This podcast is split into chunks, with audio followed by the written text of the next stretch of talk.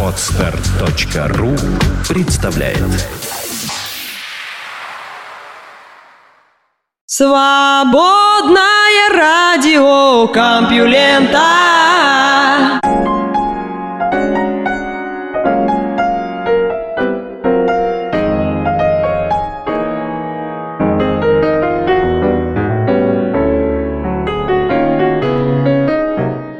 Всем привет! В эфире «Красный город», очередной выпуск свободного радиокомпьюлента. И вы слышите... Так, кого вы слышите? Где тут записано... Нет, нет, это не он. А, да, Алексея Халецкого. Алексея Халецкого. Значит, о чем, о чем вообще у нас тут подкаст этот? Господи, все записи потерял. Не знаю, о чем подкасты. Наверное, какие-то новости будут рассказывать. Возможно. А может и нет. Не могу ничего утверждать. Придется вам самим слушать дальше. А вообще, почему вы ко мне пристали? Вы скачали подкаст, видимо, вы знаете, о чем он. Претензии еще какие-то, о чем подкаст. Так, все, некогда мне вам тут рассказывать. Слушайте. Наука и техника. Космическая пыль может выводить из строя спутники, не оставляя механических повреждений.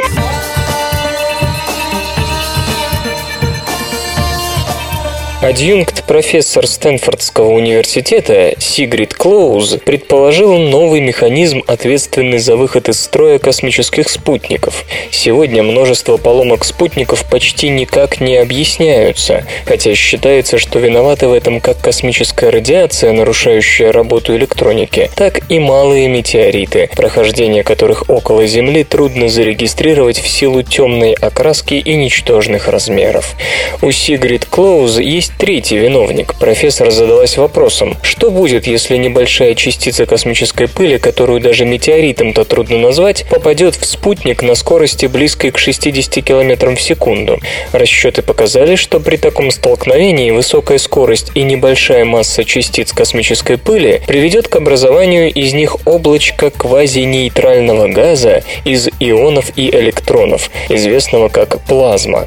Такая плазма, теоретизирует госпожа Клоус, может создавать электромагнитный импульс, один из поражающих факторов молнии или близкого ядерного взрыва. Конечно, мощность такого импульса крайне мала, поэтому поломка спутника возможна лишь тогда, когда частота продуцируемого плазмой электромагнитного импульса совпадет с частотой, на которой спутник осуществляет связь. Последний случай убедительного электромагнитного импульса, вероятно, имел место во время падения Чебаркульского метеорита, когда взрыв мощностью до 5 500 килотонн временно заблокировал работу сотовой связи в Челябинске и окрестностях. Для проверки своей теории госпожа Клаус провела несколько экспериментов. Частицы пыли, имеющие скорость в 60 км в секунду, при попадании в мишени, напоминающие по конструкции спутники, действительно создавали плазму или квазинейтральный газ, состоящую из ионов и электронов, и эта плазма и впрямь излучала в радиодиапазоне. К слову, сей механизм вполне может объяснить известную историю с Олимпус-1. Олимпус прекратил работу во время метеоритного потока Персеид, но поиски импульса, который неизбежно возник бы при столкновении с метеором, не увенчались успехом, напоминает исследовательница. То есть то, что его ударило, не было достаточно большим, чтобы его можно было обнаружить по механическому воздействию. И все же самый большой и дорогой гражданский спутник начала 90-х был эффективно выведен из строя причем без механического воздействия, одним электромагнитным импульсом, уверена Сигрид Клоус, пытающаяся сейчас договориться с НАСА о проведении эксперимента, который подтвердит ее выкладки в космических условиях на борту Международной космической станции. И если она права, то такая пыль, имеем мы право ведь порассуждать об этом, может быть очень эффективной в качестве противоспутникового оружия. Разогнать сверхмалые частицы темной пыли до 72 км в секунду можно и нынешними средствами, а вот обнаружить их в космосе пока нечем.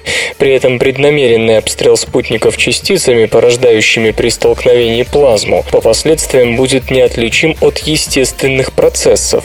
Напомню, существующие образцы противоспутникового оружия основаны на ракетах, тайное применение которых в околоземном пространстве весьма затруднительно. И снова о пищевой наркомании. Нью-Йорк Таймс Magazine опубликовал любопытную статью, в которой диетолог Стивен Уизерли описывает торговую марку снеков Cheetos как один из самых замечательно сконструированных продуктов на планете, направленных на чистое удовольствие. Главная прелесть этих сырных палочек в том, что они буквально тают во рту. Это зовется исчезающей калорийностью. Если что-то тает быстро, мозг думает, что в этом нет никаких калорий, а потому вы можете поглощать сие бесконечно, постулирует ученый. Это обман, подсказывает нам автор статьи Майкл Мосс, обладатель Пулицеровской премии 2010 года за разоблачение поставщиков мясной продукции. И обман не случайный. Компании, производящие снеки, проводят множество исследований с целью разработки продуктов, которые обведут вокруг пальца разум потребителя и очаруют его вкусовые рецепторы, дабы они пребывали в состоянии постоянного голода голода. Инсайдеры называют это точкой блаженства. Ради этого пищевая промышленность уделяет особое внимание борьбе с так называемой чувственной сытостью. Речь и идет о том, что мозг реагирует на сильные и разнообразные ароматы снижением вашего желания еще отведать подобного продукта. Чтобы избежать этого, производители дешевой пищи, например, Coca-Cola или Doritos, прибегают к сложным формулам, которые возбуждают вкусовые рецепторы, но не дают дают им представление об одном четко выделенном аромате, сообщающем мозгу, что пора прекратить обжираловку. Увы, организм не обманешь. Вы можете испытывать бездну ненасытного удовольствия, поглощая нездоровую пищу, но оно не отменяет того факта, что вы съели очередной мешок калорий. Господин Мосс умалчивает о том, насколько сильно подобная еда повлияла на эпидемию ожирения в США, но очевидно, что такая проблема есть и что она усилилась одновременно с ростом нездоровой пищевой промышленности. За три последних десятилетия число американцев, страдающих ожирением, увеличилось более чем вдвое – с 15% в 80-м году до 36% в 2010 -м. За тот же период распространение недуга среди детей младшего школьного возраста и подростков выросло еще резче – с 5-6% до более чем 18%. Долгосрочные исследования массы тела и питания 120 877 мужчин и женщин вскрыла в 2011 году, что наибольшую прибавку в весе вызывают картофельные чипсы. Они покрыты солью и содержат жир, который вознаграждает мозг мгновенным чувством удовольствия. Кроме того, в них есть сахар, причем не специально добавленный, а содержащийся в картофельном крахмале. Все это делает чипсы продуктом, вызывающим сильное привыкание, почти наркотиком. Самые м, технологичные новости. Создан материал с рекордно низкой температурой Кюри.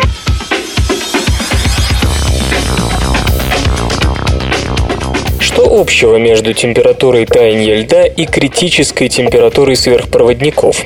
Строго говоря, ничего. И тем не менее, квантовый фазовый переход по своей загадочности весьма близок к фазовому переходу, при котором лед превращается в жидкость. Часто совершенно неясно, почему и то, и другое происходит. И чтобы лучше понять, что есть квантовый фазовый переход, физики под руководством Мануэля Брандо из Института химической физики твердых тел имени Макса Планка в Дрездене создали материал, который при температурах близких к критическим сам не знает, проходит ли в нем фазовый переход в магнитное состояние или нет. В качестве подопытной мыши, указывающей на то, прошел ли материал состояния квантового фазового перехода, исследователи используют возникновение ферромагнитного состояния, сходного с тем, что можно наблюдать в обыкновенных магнитах. Для железа переход от почти немагнитного парамагнитного состояния состояние ферромагнитное, как у привычного бытового магнита, происходит при 1043 кельвинах, то бишь приблизительно 770 градусов по Цельсию. Однако в новом материале точка такого фазового перехода, она же точка Кюри, расположена куда ниже, ниже, чем для всех ранее известных материалов. Она близка к абсолютному нулю. За возникновение ферромагнетизма при этой температуре отвечают атомы и тербия в кристаллической решетке материала. Они ведут себя себя подобно крохотным частицам магнита, способным вращаться. Их спины, ответственные за генерацию ферромагнетизма, чувствуют друг друга. В нормальных ферромагнитах такие спины выстроены в одном направлении, и именно их коллективную упорядоченность позволяет возникать ферромагнетизму, а в новом материале фазовый переход второго рода проявляется при столь низкой температуре, что на процессы все еще влияет принцип неопределенности Гейзенберга. Именно он и делает новый материал уникальным. Вообще говоря, при температурах близких к абсолютному нулю такой фазовый переход не должен возникать. Ничего не должно двигаться, а спины электронов не должны меняться, позволяя веществу переключаться между парамагнитным и ферромагнитным состояниями. Однако из-за принципа неопределенности энергии электронов данного материала не могут быть точно определены, а потому, вопреки низкой температуре, вроде бы запрещающей их движение, электроны все еще могут вращаться. Таким образом, исследователи впервые наблюдали квантовую критическую точку между ферромагнитным и немагнитным состояниями в металле. Стандартные теории исключали возможность такого явления, а потому должны быть скорректированы. Исследования такого рода, полагают немецкие ученые, могут внести существенный вклад в разработку высокотемпературных сверхпроводников. Железо и гаджеты iMate разрабатывает суперфон Intelligent на базе Windows 8 Pro.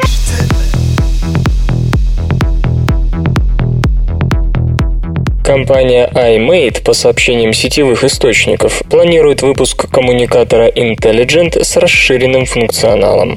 По задумке iMate в качестве программной платформы на суперфоне будет применяться не мобильная операционная система, а настольная Windows 8 Pro.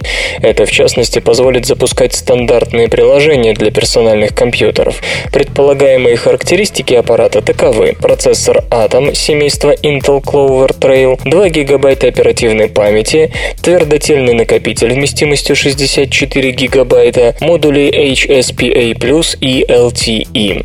Время автономной работы теоретически достигнет 10 часов. Для Intelligent предполагается выпускать различные док-устройства. К примеру, подключив смартфон к клавиатуре, мыши и 23-дюймовому сенсорному монитору, вы получите настольную систему. Коммуникатор также сможет играть роль мозгового центра для планшета с 10-дюймовым тачскрином формата Full HD по аналогии с Asus Padfone Infinity. Наконец, для Intelligent проектируется док-станция с проводной телефонной трубкой для продолжительных звонков и организации видеосвязи. Ожидается, что Intelligent поступит в продажу летом по цене в 750 долларов. Комплект с док-устройствами обойдется в 1600 долларов. Напомню, что компания iMate известна смартфонами на платформе Microsoft, выпускающимся являющимися для нее тайваньскими контрактниками. К примеру, несколько лет назад основным партнером iMate была HTC. Если понадобится Маугли. Острый глаз! Острый клык! Острый коготь! Острое слово!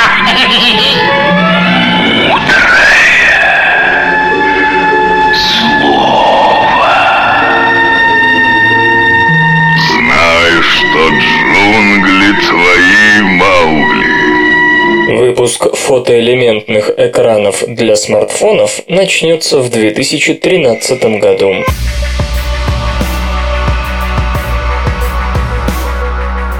На Mobile World Congress, что проходит сейчас в Барселоне, показано устройство, стоящее смешные 1 евро 30 евроцентов, а внимание оно привлекло гораздо больше, чем многие дорогие смартфоны. Французский стартап Sun Partner Group привез в Испанию фотоэлементный экран для мобильных телефонов, изготовленный по технологии Vysips Crystal и имеющий прозрачность 90%. Изделие свободно накладывается на экран любого телефона смартфона. Более того, стало известно, что Nokia и Sun Partner подписали соглашение о сотрудничестве при внедрении этой технологии. А сетевые слухи уже утверждают, что прозрачные фотоэлементные экраны вот-вот, предположительно осенью 2013 года, появятся на изделиях линейки Lumia. И если это случится, Nokia станет первой компанией, применившей подобную инновацию. Что это сулит нам, рабам розеток и адаптеров, вынужденных с удручающей регулярностью и все дольше заряжать прожорливые смартфоны? Увы, КПД прозрачного экрана заявляется лишь в 9%. Оттого итог немного предсказуем. Людовик де Блуа, глава Sun Partner Group, обещает, что после 10 минут пребывания на солнце вы сможете говорить по телефону целых 2 минуты, а чтобы подзарядить средний аппарат полностью, потребуется 6 часов. Стоп-стоп, а как быть с тем, что иные гаджеты-любы вообще не видят дневного света? Если вы принципиально не заботитесь о попадании солнечных лучей на смартфон, это не беда. Пленка на экране подзаряжается даже от искусственного света, хотя и хуже. Совершенно не ставя себе задачей световую подзарядку, вы, по мнению господина Деблуа, увеличите время активной работы устройства на 20%. 10% снижение прозрачности, разумеется, несколько снизит насыщенность по цветам. Однако неподготовленный человек вряд ли отличит смартфон с фотоэлементным накладным пленочным экраном от обычного. Не пострадает и взаимодействие с сенсорным экраном. С учетом баснословной дешевизны накладной прозрачной пленки подзарядки, а стоит она около 50 рублей получается, разработчик надеется на бешеный успех в странах третьего мира, особенно в Африке, где электрифицировано всего 40% обитаемых площадей, а гаджетов уже десятки, а то и сотни миллионов. Массовое производство намечается на нынешний апрель. Мощность линии 8 миллионов экранов в год. Кстати, для устройств с более скромным энергопотреблением и более крупными экранами, включая ридеры на электронных чернилах, появление фотоэлементной пленки может привести к исчезновению необходимости в сетевой подзарядке. Если верить разработчикам, такое же устройство может применяться вместе с планшетами, нетбуками и ультрабуками, то есть совсем что меньше 13 дюймов по диагонали. Портативный беспроводной сервер для мобильных устройств Sony WG-C10.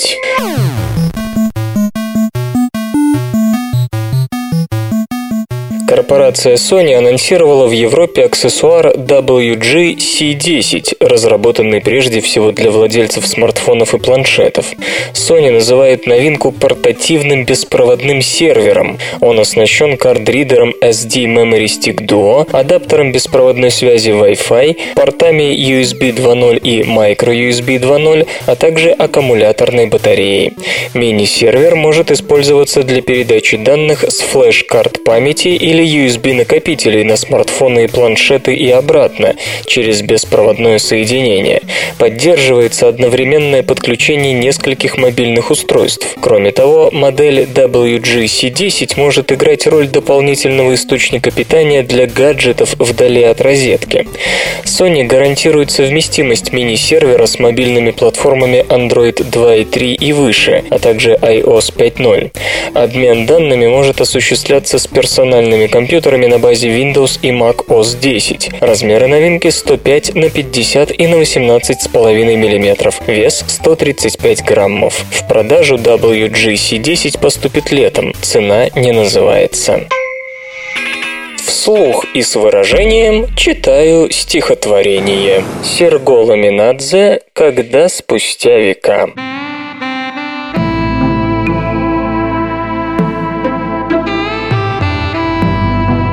Когда спустя века произведут раскопки, в асфальте городском сквозь медные гроши блеснут моих очков беспечные осколки и радостный скелет моей простой души.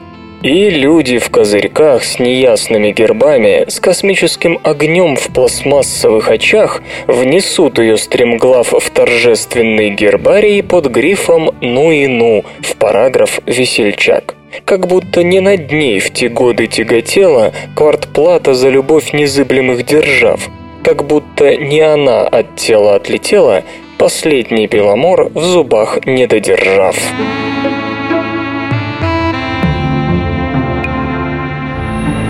Наука и техника. Марс ждет встреча с кометой.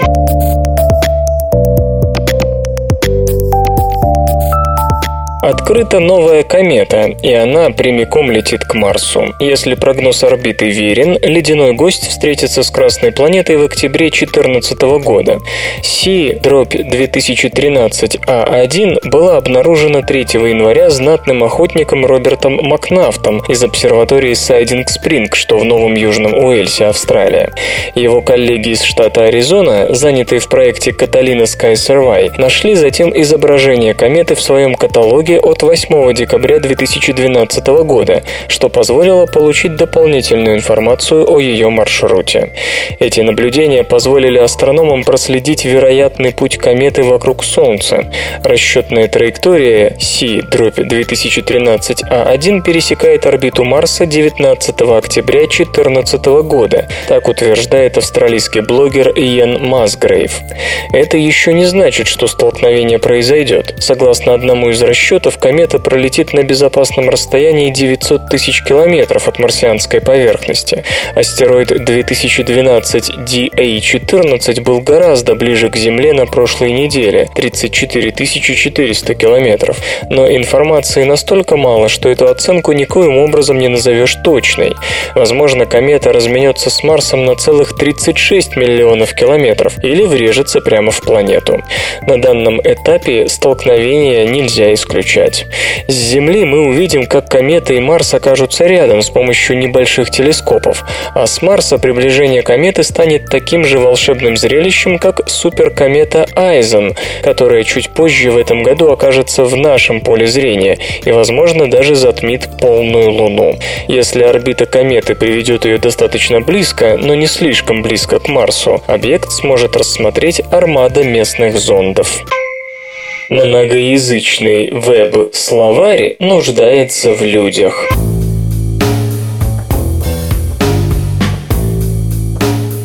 У исследователя искусственного интеллекта есть мечта. Нажал на кнопку и получил перевод с любого языка на любой. Системы автоматизированного перевода уже есть, но если вы издатель, который собрался познакомить со своим журналом читателей другой страны, или лектор, выступающий перед иностранцами, переводчик из плоти и крови по-прежнему незаменим. Антрополог и лексикограф Мартин Бенджамин предложил радикальный способ изменить эту ситуацию Современные алгоритмы машинного перевода в значительной степени полагаются на статистический метод. Компьютеры научились переводить путем поиска соответствий в текстах, переведенных людьми. Господин Бенджамин считает, что пора снова обратиться за помощью к коллегам по человечеству. На этой неделе он открыл веб-сервис Камуси, многоязычный словарь, который при должном финансировании, у вас, кстати, не завалялось случайно лишнего миллиона, мог бы объять все мировые языки. Дело в в том, что в отличие от других онлайновых словарей, Камуси основан не столько на словах, сколько на понятиях. Скажем, слово «весна» связано не только с темой времена года, но и с понятием времени года, предшествующего лету, а слово «прыжок» с понятием резкого движения вверх и или вперед. Кстати, в английском языке тому и другому соответствует одна словоформа – spring. Такая структура способна решить одну из самых больших проблем машинного перевода. Введите в Google переводчик английскую фразу «She walked alone with a spring in her step» и попробуйте перевести на русский. В качестве эквивалента слова «spring» машина выберет «весну» и получится билиберда. На русском это будет выглядеть так. Она шла вместе с весной в ее шагом. Хотя чуть правильнее будет следующее. Она шла бодрым шагом. Неспособность компьютеров справиться с амонимами, словами с одинаковой лексемой, но разными семимами – одна из причин по которой машинный перевод порой выглядит очень смешно. Поэтому Камуси просит пользователей указать, с какой именно темой связано слово. В демо-версию включено 100 слов на 15 языках. Русского нет, зато есть хорошо знакомые слушателям СРК суахили и японский. Алгоритмический подход выбран Гуглом, Яндексом, Промптом и другими не напрасно. Это дешево, быстро и абы как. Господину Бенджамину требуются двуязычные соратники, которые будут составлять словари, а это дорого и медленно. Камуси полагается на добровольцев и грант Национального фонда гуманитарных наук США. Создатель полагает, что в первую очередь сотрудничать с ним захотят представители языковых меньшинств, ведь они смогут сопоставить свои слова с лексикой более популярных языков, которые уже есть в словаре.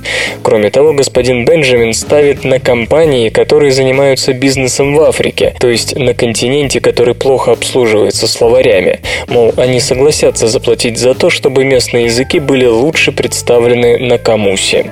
Как бы то ни было, решение задачи это не облегчит. По расчетам господина Бенджамина, добавление нового понятия обойдется приблизительно в 5 долларов. 10 тысяч понятий на 100 языках – это 5 миллионов долларов.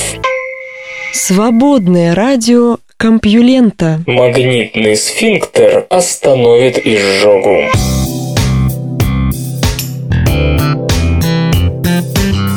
Разработка американской компании Torax, именуемая Lynx Reflux Management System, выглядит как браслет, сделанный из намагниченных шариков титана. Устройство имплантируется в нижнюю часть пищевода. Операция длится 20 минут и проводится через небольшие, около полутора сантиметров отверстия, так называемая лапароскопия.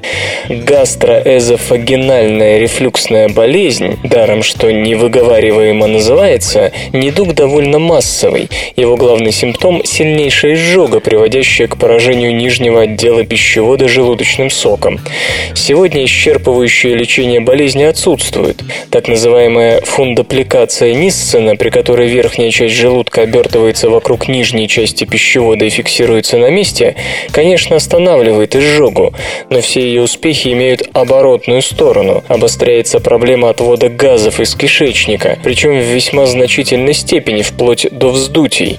В Линкс магнитное притяжение между титановыми шариками помогает нижнему пищеводному сфинктеру сопротивляться открытию в обратную сторону под действием газов из желудка, и это исключает отрыжку. В то же время, когда пациент глотает, движение мышц тела временно разрывает стенки сфинктера вопреки магнитному полю, позволяя еде и питью штатно попадать в желудок.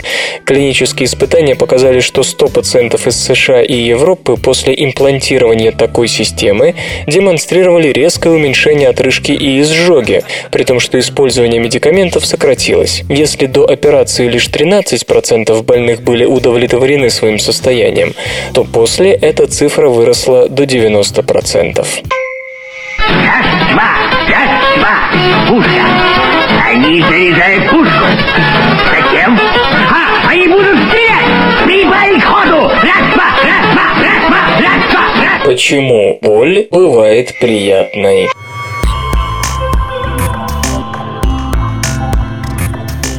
Согласно новому исследованию, люди испытывают удовольствие при болезненном стимуле, если раздражитель оказывается не таким сильным, каким он нам представлялся.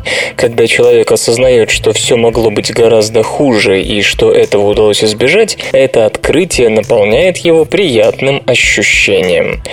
Сири Лекнес из университета Осло и ее коллеги прицепили 16 добровольцев к устройству, которое обжигало руку сразу разной степенью. Одновременно наблюдалась активность мозга посредством магнитно-резонансной томографии. Сначала раздражитель был умеренным, как будто вы схватили чашку горячего кофе, который чуть более горячий, чем нужно, или не болезненным вовсе. Затем волонтерам пришлось пройти через умеренную и сильную боль. На экране участники эксперимента видели, какой тип боли им предстоит испытывать в следующий момент. В первом случае небольшая боль оценивалась как неприятная неприятная. Но затем, когда у нее появилась страшная альтернатива, та же самая боль стала даже доставлять удовольствие. Аналогичную перемену ученые заметили и в головах подопытных. Во втором случае болевой центр в стволе мозга активировался меньше, а середина лобной доли, связанная с наслаждением, работала более активно, хотя стимул был тем же самым, что и в первой части эксперимента. Выходит, чувство облегчения, испытываемое нами, настолько мощное, что способно обратить боль в удовольствие удовольствие. Возможно, именно поэтому некоторые земляне любят острую пищу, а Венеры одеваются в меха. Культура. Мировой музыкальный рынок впервые с 1999 года показал рост.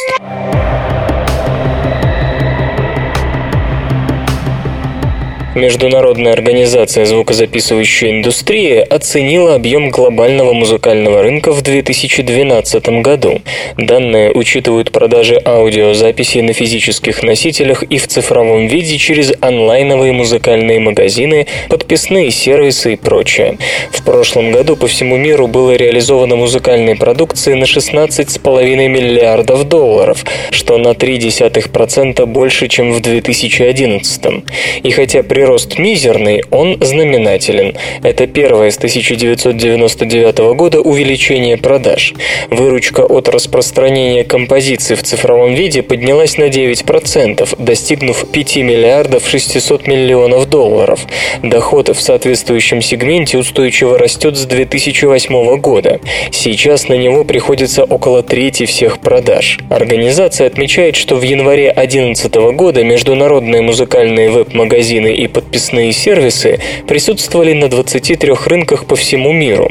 Сейчас этот показатель перевалил за сотню. Количество пользователей, приобретающих платные подписки на доступ к музыкальным библиотекам, в течение 2012 года увеличилось на 44%. Исторический анекдот. Вот цитата из газеты Екатерининских времен, то бишь конец XVIII века. На днях прибыли в Петербург французские корабли. На днях привезены французские шпаги разных сортов, табакерки черепаховые, кружева, бахромы, манжеты, ленты, пряжки, шляпы и другие необходимые вещи. А из Петербурга те корабли повезут за границу разные домашние безделицы, как то пеньку, железо, юфть, сало, свечи, полотно и прочее. Многие наши дворяне смеются над глупыми французами, что они меняют свои модные товары на наши безделицы. Наука и техника. Рыба с зубами, как у циркулярной пилы, не акула.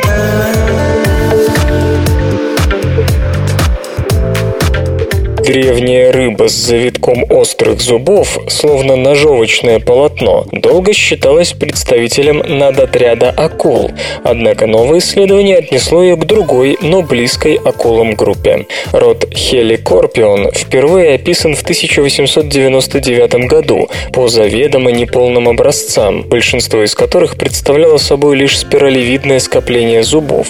Хотя некоторые окаменелости сохранили также намеки на хрящевую ткань, не было было ни черепной коробки, ни посткраниального скелета.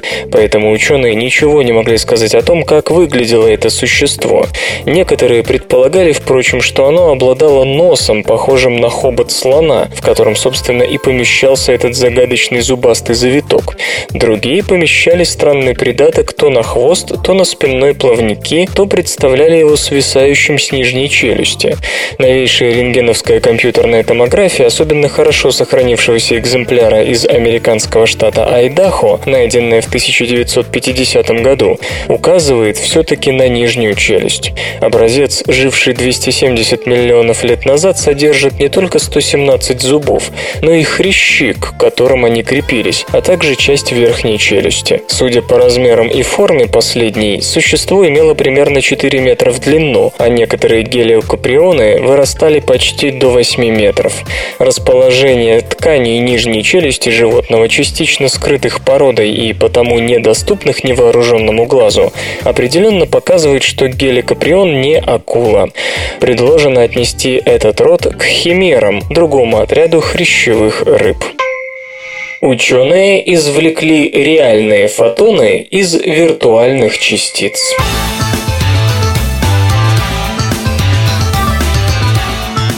Исследователи из университета Аалто, Финляндия, преуспели в эксперименте очень необычной природы. Вакуум не пуст, в нем постоянно возникают и исчезают виртуальные частицы. Обычно они так и остаются виртуальными, обязаны либо поглотиться какой-либо частицей, либо распасться, причем столь быстро, что это, казалось бы, почти никогда напрямую не влияет на реальные частицы. Масса и энергия таких виртуальных частиц не ограничена сверху, хотя это и не нарушает нарушает закон сохранения энергии. Время существования виртуальных частиц тем меньше, чем больше их энергия. В связи с этим до недавних пор многие были склонны считать виртуальные частицы существующими скорее в качестве математической абстракции, нежели чего-то настоящего. Финны провели эксперимент с движущимся зеркалом, и он в очередной раз показал, что на практике эти частицы можно превратить в реальные. В опыте использовался массив из 250 сквидов, сверхпроводящих квантовых интерферометров, лежащих в основе МРТ, что применяется для исследования головного мозга. Изменяя магнитное поле в таком устройстве, можно регулировать в нем скорость света, конечно, не превышая 299 792 и 458 тысячных километров в секунду. С точки зрения электромагнитного поля вакуума, излучение, отражаемое такими сквидами, воспринимает их в качестве движущегося зеркала. Если действовать быстро, можно не дать виртуальным частицам рекомбинироваться, и тогда они трансформируются в частицы реальные, которые можно зарегистрировать, замечает доктор Сорин Параану, один из соавторов рассматриваемой работы. В общем, при быстром изменении скорости распространения света в массиве сквидов физикам удалось извлечь из вакуумного квантового шума фотоны микроволн. Теоретически наиболее массивные частицы получатся, если зеркало двигать с колоссальным ускорениями, но до такой экспериментальной техники нам пока далеко, поэтому на сей раз были материализованы фотоны всего лишь микроволнового излучения. В будущем авторы работы мечтают создать при помощи таких экспериментальных устройств искусственный горизонт событий черной дыры и наблюдать исходящее от него легендарное излучение Хокинга. Если это удастся, такие эксперименты могут иметь краеугольное значение как для физики, так и для космологии. СРК. В этой аббревиатуре смысл жизни. Разработана инновационная система взаимодействия с гаджетами.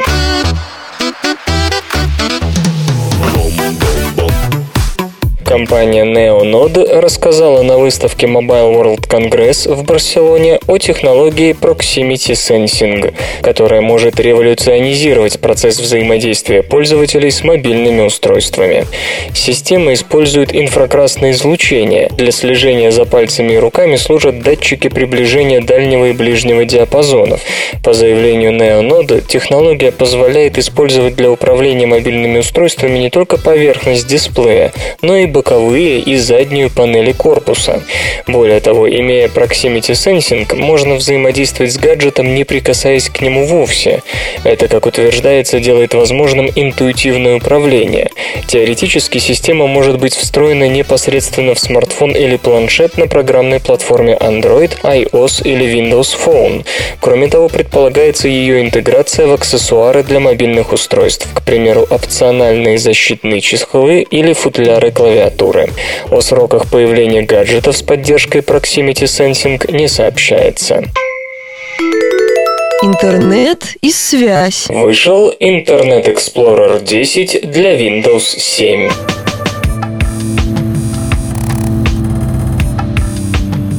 Корпорация Microsoft объявила о доступности финальной версии браузера Internet Explorer 10 для компьютеров с операционными системами семейства Windows 7.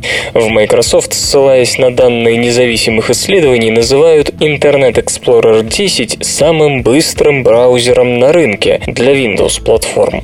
По сравнению с предыдущей версией, производительность Internet Explorer 10 поднялась на 20%. Поддержка современных веб-стандартов расширена на 60%, это цитата. Значительным улучшением подверглись средства обеспечения безопасности и конфиденциальности. Internet Explorer 10 доступен для 32 и 64-битных версий Windows 7. Для установки браузера на компьютере должен быть инсталлирован пакет Service Pack 1. Автоматическое обновление предыдущих версий браузера до Internet Explorer 10 на платформе Windows начнется на следующей неделе. Для блокировки разработке этого процесса Microsoft выпустила инструмент Automatic Update Blocker Toolkit. Он препятствует автоматической загрузке Internet Explorer 10 на устройство с Windows 7 до того момента, пока пользователь не решит сделать это самостоятельно. Загрузить браузер можно бесплатно с сайта windows.ru, например, ну и можно добавить, что продукт доступен на почти 100 языках. Истинно вам говорю. 4 мая 1925 года Земля налетит на небесную ось. Большая тройка внедрит единую NFC-платформу.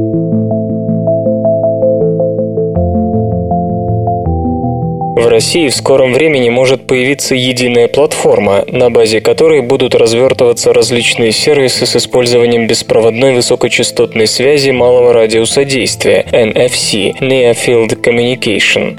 Появление NFC-платформы обсуждают операторы «Большой тройки» – компании мобильные телесистемы Вимпелком и Мегафон. Чтобы реализовать проект, они намерены сформировать совместное предприятие.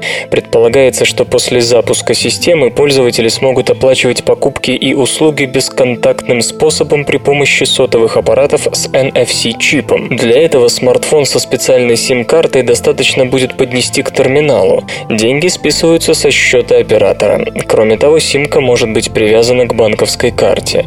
Единая платформа необходима для создания массовых сервисов на основе NFC, особенно при работе с государственными услугами, например, для оплаты проезда и в общественном транспорте.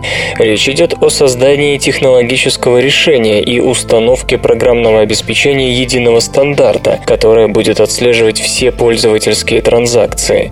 Напомню, что о формировании глобального альянса по продвижению мобильных платежей с использованием NFC на днях объявили компании Visa и Samsung. Евросоюз ускоряет создание технологий связи 5G. Вице-президент Европейской комиссии Нелли Круз объявила о выделении 50 миллионов евро на исследования, касающиеся мобильной связи пятого поколения 5G. Главная цель инициативы – выработать необходимую базу для развертывания 5G-сервисов в Европе к 2020 году.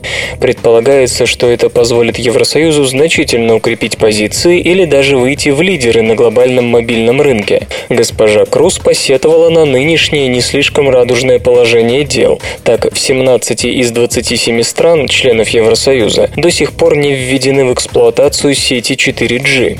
Гранты будут выделяться научным организациям и исследователям, занимающимся технологиями коммуникаций.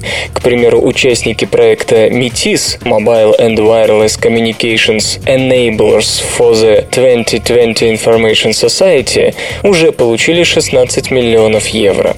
5G пока не является официальным термином, используемым в конкретных спецификациях или официальных документах телекоммуникационных компаний или органов по стандартизации.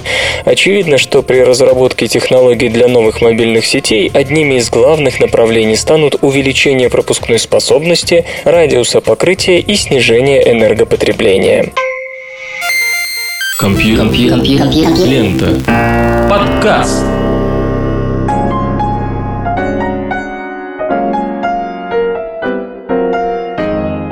Так, что все уже, да? Красный город закончен.